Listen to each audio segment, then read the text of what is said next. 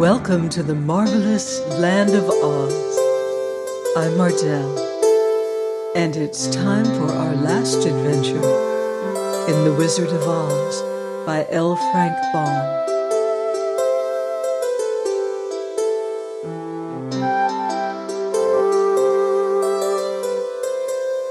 Chapter 23 Glinda, the Good Witch, grants Dorothy's wish. Before they went to see Glinda, however, they were taken to a room of the castle, where Dorothy washed her face and combed her hair, and the lion shook the dust out of his mane, and the scarecrow patted himself into his best shape, and the woodman polished his tin and oiled his joints. When they were all quite presentable, they followed the soldier girl into a big room, where the witch Glinda sat upon a throne of rubies. She was both beautiful and young to their eyes.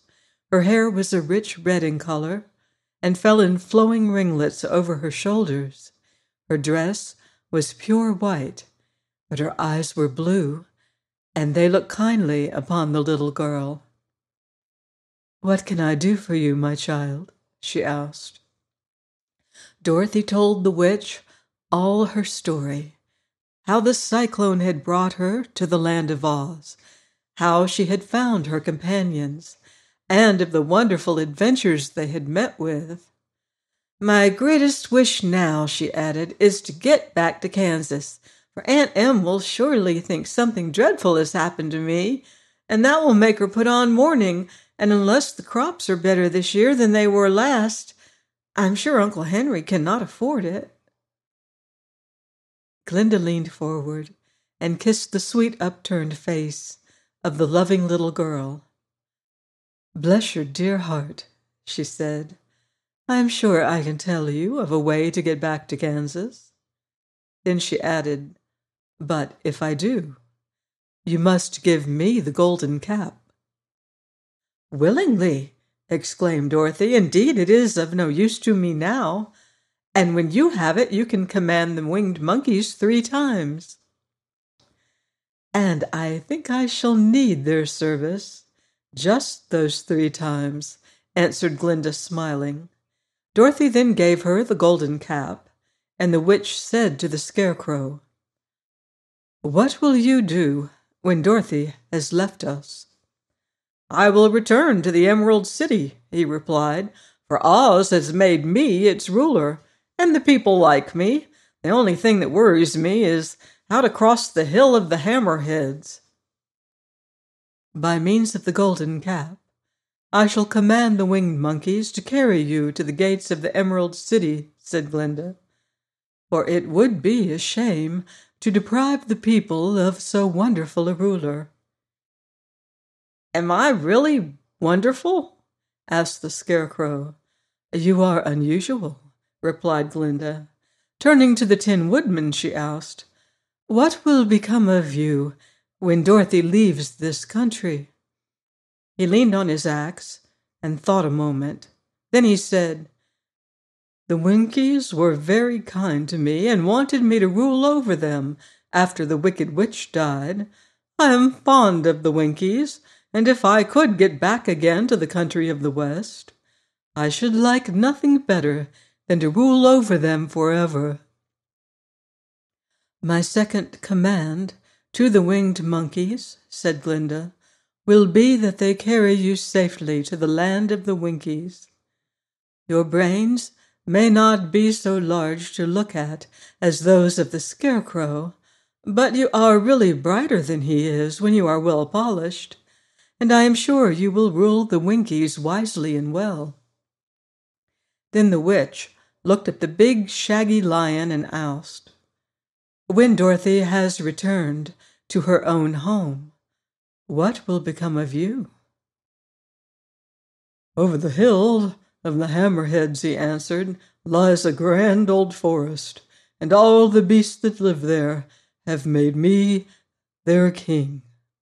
If I could only get back to this forest, I would pass my life very happily there. My third command to the winged monkeys, said Glinda, shall be to carry you to your forest. Then, having used up the powers of the golden cap, I shall give it to the king of the monkeys, that he and his band may thereafter be free for evermore. The scarecrow and the tin woodman and the lion now thanked the good witch earnestly for her kindness. And Dorothy exclaimed, You are certainly as good as you are beautiful. But you have not yet told me how to get back to Kansas.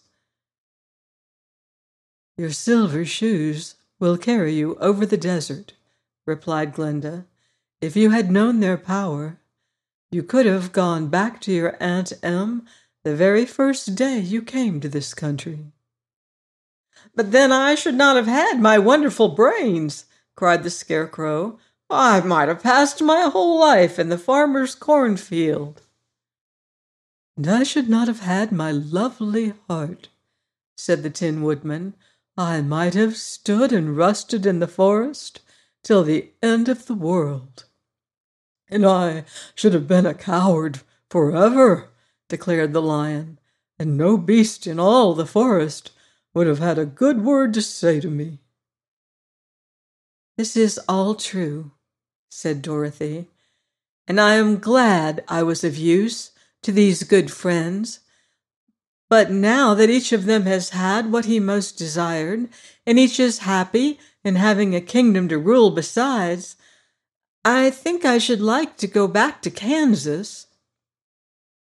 The silver shoes, said the good witch, have wonderful powers, and one of the most curious things about them is that they can carry you to any place in the world in three steps, and each step will be made in the wink of an eye. All you have to do is to knock the heels together three times and command the shoes to carry you wherever you wish to go. If that is so, said the child joyfully, I will ask them to carry me back to Kansas at once. She threw her arms around the lion's neck and kissed him, patting his big head tenderly.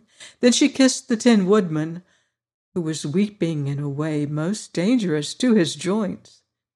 But she hugged the soft, stuffed body of the Scarecrow in her arms instead of kissing his painted face, and found she was crying herself at this sorrowful parting from her loving comrades. Glinda the Good stepped down from her ruby throne to give the little girl a good-bye kiss, and Dorothy thanked her for all the kindness she had shown to her friends and herself.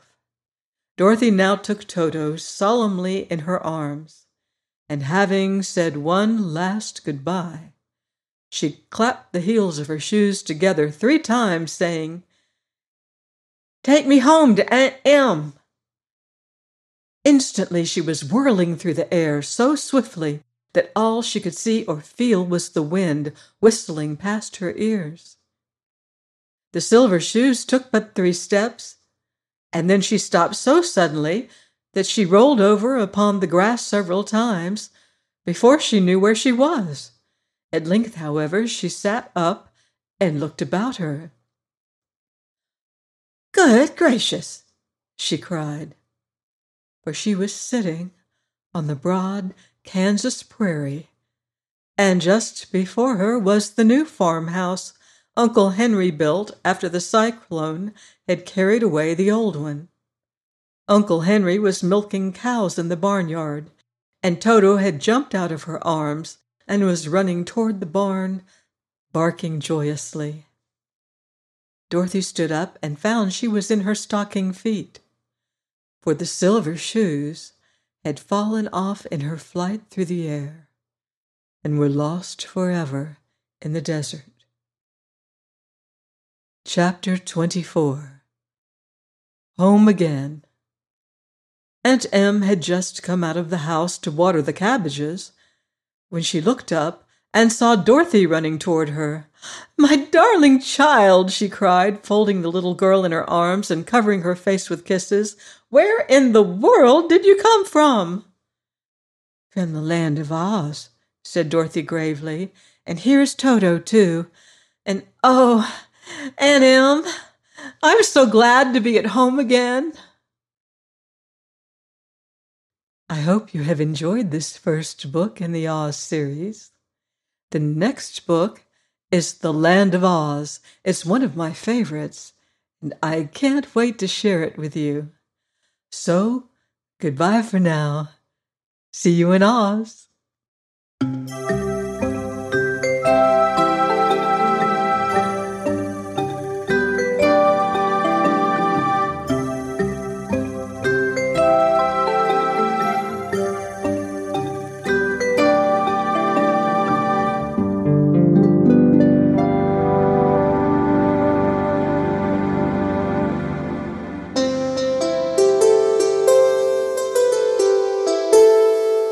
Música